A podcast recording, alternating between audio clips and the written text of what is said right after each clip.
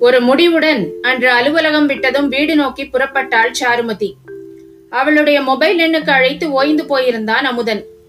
இருவருக்கும் இருந்த நட்பு முறிந்து விட்டது என்பதை மியூட்டில் இருந்த சார்வின் அலைபேசி சொல்லாமல் சொன்னது. அந்த கிஷன்லால் சேட்டு வீடு வரைக்கும் போகணுமா? அபார்ட்மெண்ட் நினைக்கிறேன். கம்பெனியிலிருந்து உத்தரவு என்று சொல்லிக்கொண்டே உள்ளே வந்த சுகு ஆரா சோர்ந்து அமர்ந்திருப்பதைக் கண்டு அருகே வந்தான். என்ன தல? ஆள் என்னவோ சரியில்லாத மாதிரி இருக்க? மனசுல பட்டதெல்லாம் வெளியே பேசக்கூடாது சுகு. ஆ இந்த அட்வைஸ் யாருக்கு? எனக்கா உனக்கா? எனக்கு தான் சரி நடத்து. கிஷன்லால் வீடு வரைக்கும் போகணும். நீ வர்றியா இல்ல வசூல் வேட்டைக்கு நான் தலைமை தாங்கவா நீ ஏன் போ சுகு. எனக்கு மனசு சரியில்லை. கொஞ்ச நேரம் தனியா இருந்தா நல்லா இருக்கும் போல இருக்கு. அனைவரும் புறப்பட்டு சென்றதும் மீண்டும் சாருவின் எண்களை அழுத்தினான் அமுதன். நொடியில் கட்டான காலில் பிபி ஏகத்துக்கும் எகிரியது. என்னடி நினப்பு உனக்கு? கடன் வலையிலிருந்து என்ன மீட்டுட அமுதான்னு கேட்டபோது உணர்த்தியா இருந்ததா? அவன் பற்கள் அறைப்படும் சப்தம் அவனுக்கே விகாரமாக இருந்தது. நேராக கண்ணாடியின் முன் போய் நின்றான். இந்த உருவத்துக்கு என்ன குறைச்சல்? கல்லூரி செல்லும் போது மீடியம் சைஸ் பாடியாக இருந்தது. இப்போது கர்லாக்கட்டை சுற்றி மெகா சைஸ் பாடியாக இருக்கிறது.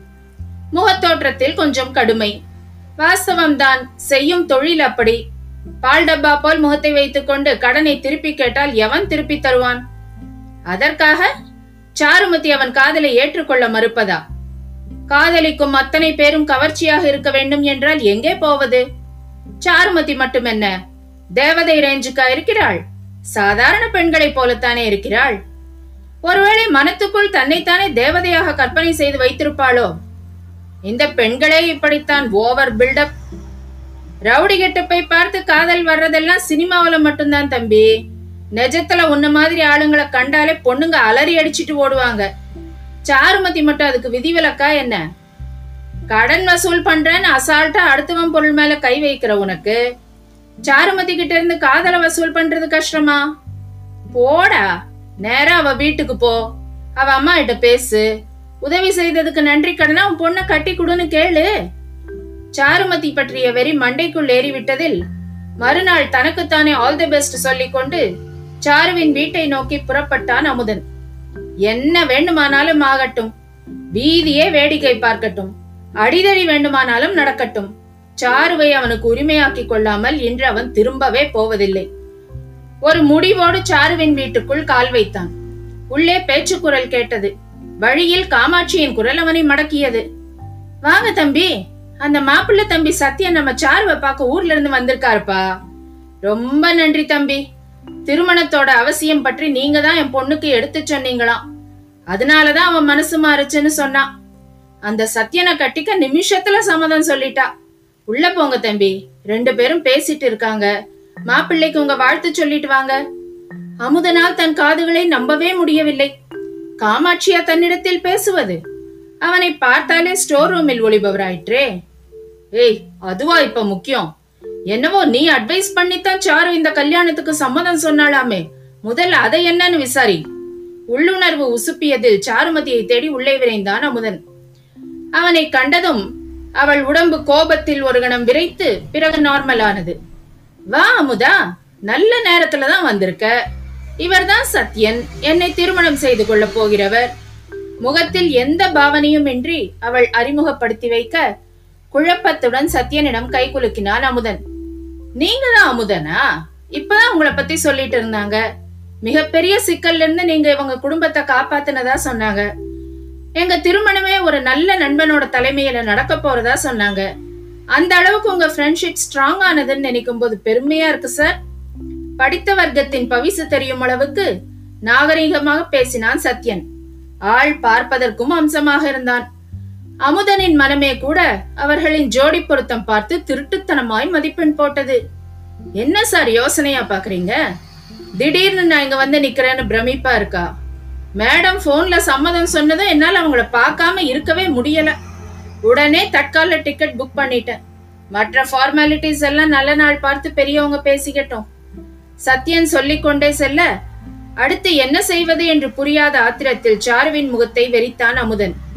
மீண்டும் எந்த பிரதிபலிப்பும் இல்லாமல் அவனை பார்த்து புன்னகைத்தாள் சாருமதி. நீ மட்டும் எனக்கு எடுத்து சொல்லலன்னா எனக்கு திருமணத்தோட அவசியமே புரிஞ்சிருக்காத அமுதா பெண்ணாக பிறந்த ஒவ்வொருவருக்கும் ஒரு பாதுகாப்பு வளையம் தேவைன்னு எனக்கு புரிய வச்சதுக்கு நன்றி. அமைதியாக அவனை பார்த்து கைகூப்பினாள் சாருமதி. ஒருவித இயலாமையுடன் அமுதன் அங்கிருந்து புறப்பட்டு செல்ல நிம்மதி பெருமூச்சு விட்டாள் சாரு. முல்லை முள்ளால் எடுத்த திருப்தி அவள் முகத்தில். சோ சாரு நான் கிளம்பட்டுமா? சீக்கிரமே அம்மா அப்பா இங்க வந்து முறைப்படி பேசுவாங்க. நாம இப்ப சந்திச்சதுல ஒரேடியா ஒருத்தரை பத்தி ஒருத்தர் தெரிஞ்சுக்கிட்டோம்னு சொல்ல முடியாது. ஆனாலும் இந்த சந்திப்பு எப்பவுமே எனக்குள்ள மறக்க முடியாத நினைவாக இருக்கும். சத்தியன் சாரு என்று உரிமையோடு அழைக்க ஏதோ ஒரு நிறைவு அவள் மனத்துக்குள். நிச்சயம் அக்கா புருஷனை போல் இவன் இருக்க வாய்ப்பில்லை. நல்லவன் என்ற முத்திரை முகத்திலேயே ஒட்டப்பட்டு இருக்கிறது. அன்று இரவு பேருந்துக்கு சத்யன் தன் ஊருக்கு புறப்பட்டு செல்ல திடீரென நிகழ்ந்த சந்திப்பை ரசித்தவளாய் உறக்கம் வராமல் புரண்டு கொண்டிருந்தாள் சாருமதி. அடக்க முடியாத ஆத்திரத்துடன் கட்டிடத்தின் குறுக்கே நெடுக்கே வலம் வந்து கொண்டிருந்தான் அமுதன். அவன் நடையின் ஆத்திரம் தட் தட் என்ற பூமியின் அதிர்வில் தெரிந்தது. அந்த சாருவை அதட்டி உருட்டி வழிக்கு கொண்டு வரப் போகிறாய் என்று பார்த்தால் இப்படி ஒன்றுமே செய்யாமல் அந்த மாப்பிள்ளை பையனுடன் கை குலுக்கி விட்டு வந்து நிற்கிறாயே. வீராவேசமாய் புறப்பட்டு சென்றதெல்லாம் இதுக்குதானே அமுதா? நீ இன்னும் முழு ரவுடியாக மாறவே இல்லை. வசூல் வேட்டையின் போது மிகப்பெரிய அட்ராசிட்டியாக காட்டிக்கொள்கிறாயே ஒழிய கல்லூரியில் படித்த அமைதியான ஆறாவமுதன் இன்னும் உனக்குள் உயிர்ப்போடு இருக்கிறான். அதனால்தான் சாருமதி கை கூப்பியதும் உன்னால் எதுவுமே செய்ய முடியவில்லை. அடித்து துவம்சம் செய்யும் மதயானையைப் போல உள்ளே சென்ற நீ அவளுடைய கைகூப்பிய சரணாகதி வேஷத்தில் அப்படியே அடங்கிவிட்டாய். அவளும் ஒன்றும் லேசுப்பட்டவள் அல்ல. எத்தனை சாமர்த்தியமாக உன் விரலை வைத்து உன் கண்ணையே குத்திவிட்டாள். திருமணத்தின் அவசியத்தை நீதான் அவளுக்கு புரிய வைத்தாயாம். பாதுகாப்பு வளையம் தேவை என்று உன்னையே மூக்கறுப்பது போல் பேசினாள் பார்த்தாயா? அப்படியானால் அவளுடைய பாதுகாப்புக்கு நீதான் அச்சுறுத்தல் என்று சாருமதி நினைக்கத் தொடங்கிவிட்டாள். பிள்ளையார் பிடிக்கப் போய் அது குரங்காய் முடிந்த கதை என்பார்களே. நடந்ததையே நினைத்துக் கொண்டிருந்தது தலை பாரமாக இருந்தது. தோள் வரை விரிந்து கிடந்த தலைமுடியை ரப்பர் பேண்டுக்குள் அடக்கி குடுமியாக்கினான் அமுதன். மீண்டும் கண்ணாடியின் முன் வந்து நின்றவனுக்கு தோல்வியின் அவமானம் பிரதிபலிப்பாக தெரிந்தது. ஃப்ரீயா விடு அமுதா உலகத்துல இவ ஒருத்தி தான் பொண்ணா. இவளை நீ சந்திக்கவே இல்லைன்னு நினைச்சுக்கோ. என்னதான் புத்தி எதிர்வாதம் செய்தாலும் எதிலோ திளைத்த மனம் அதன் சுகம் தேடி ஏங்கத் தொடங்கியது. ஆள் சரியில்லைன்னு அப்பவே சொன்னேன். இப்ப பாத்தியா ராத்திரி நேரம் கண்ணாடி முன்ன நின்னு உன்னை நீயே முறைச்சி பாத்துட்டு இருக்க. இப்படி உன்னை பார்க்க எனக்கே பயமா இருக்கு என்றபடி பின்னால் வந்து நின்றான் சுகு. என்ன பிரச்சனைன்னு சொல்லலாம் இல்ல மனசுல இருக்கிற பாரம் குறையும். எப்பவும் போல இரும்பு மனுஷனா இருந்த அதான் உனக்கு அழகு. இந்த அழுமூஞ்சி சீன் எல்லாம் உனக்கு செட்டே ஆகல தண்ணிய குடிச்சிட்டு கம்முன்னு வந்து படு. கையில இருந்த தண்ணீர் பாட்டிலை அமுதன் கையில் கொடுத்தான் சுகு. மனத்துக்குள் திகு திகுவென்று எரிந்து கொண்டிருந்த வெம்மைக்கு அந்த நீரின் குளிர்ச்சி இதமாக இருந்தது. மறுநாள் காலை மணக்க மணக்க நெய் விட்டு தோசை வார்த்து கொண்டிருந்தார் காமாட்சி.